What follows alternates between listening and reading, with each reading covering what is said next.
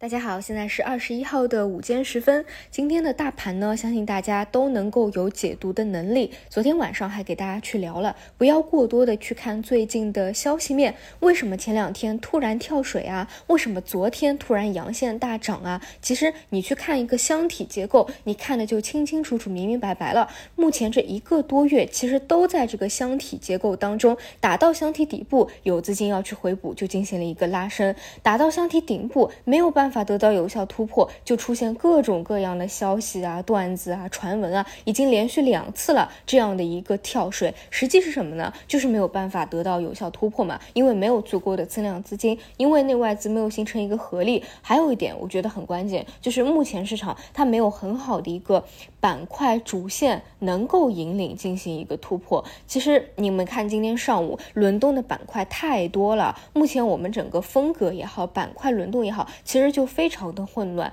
不是说让你持股的非常安心或者舒服的啊，每天哎，好像你手里的持仓就是主升浪在连续的上涨啊，不是这样的情况啊，所以我一直说短现在就是分两部分，你短线的你就聚焦人工智能，看那些核心的趋势容量大标的有没有分歧回调的机会，你可以去低吸，因为这一条线没有结束。你是长线的，那你只能耐心的等，你可以根据这个大盘指数的点位，适当的进行高抛低。但是实际上呢，这个指数点位跟板块节奏又不是保持一致的，所以呢，只能够更多的保持耐心，这是相对来说比较好的一点啊。所以啊，我只能说啊，这个节奏应该大家都能够掌握的好。上方三千三百一十点，下方目前是三千二百一十点，既没有上破，也没有下破，但是总有一天它是会选择方向的。这个呢，大家也要记牢。尤其是啊，我跟大家讲，就是你你们自己想嘛，屡次一次两次三次。都不能进行上破，而且每到这个点位，资金就想着跑，就想着跳水，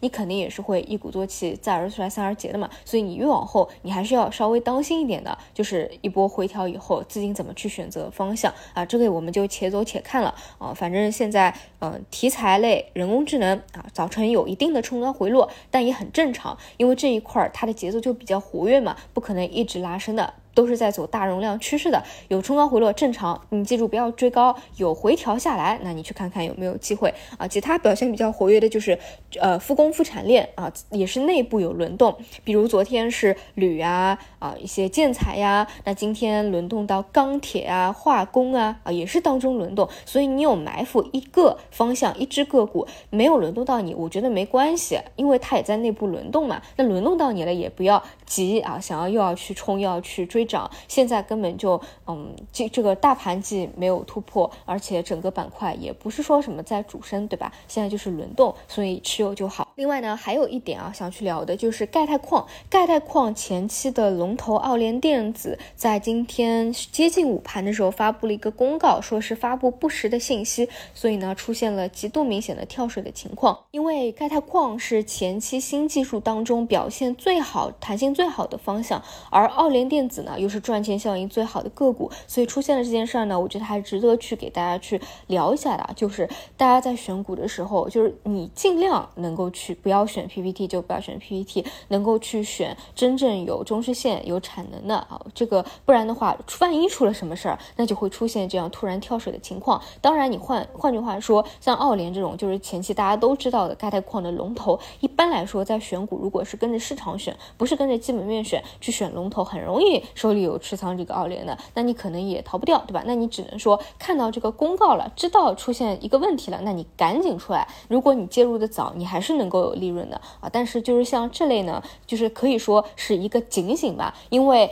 呃。它出了这样一个公告，出现这样一个跳水，对于其他各类的新兴行业都会警惕起来。你如果真的只是一个 PPT 的公司，大家可能短期就不敢去碰你了，那就会利空 PPT 的公司，利好什么实际有产线的公司啊。所以不是说这个行业趋势发生变化了，只是说不要去碰 PPT 的公司，利好真正有产线的公司，未来越来越往那些去集中啊。以上就是今天五评的内容，我们就晚上再见。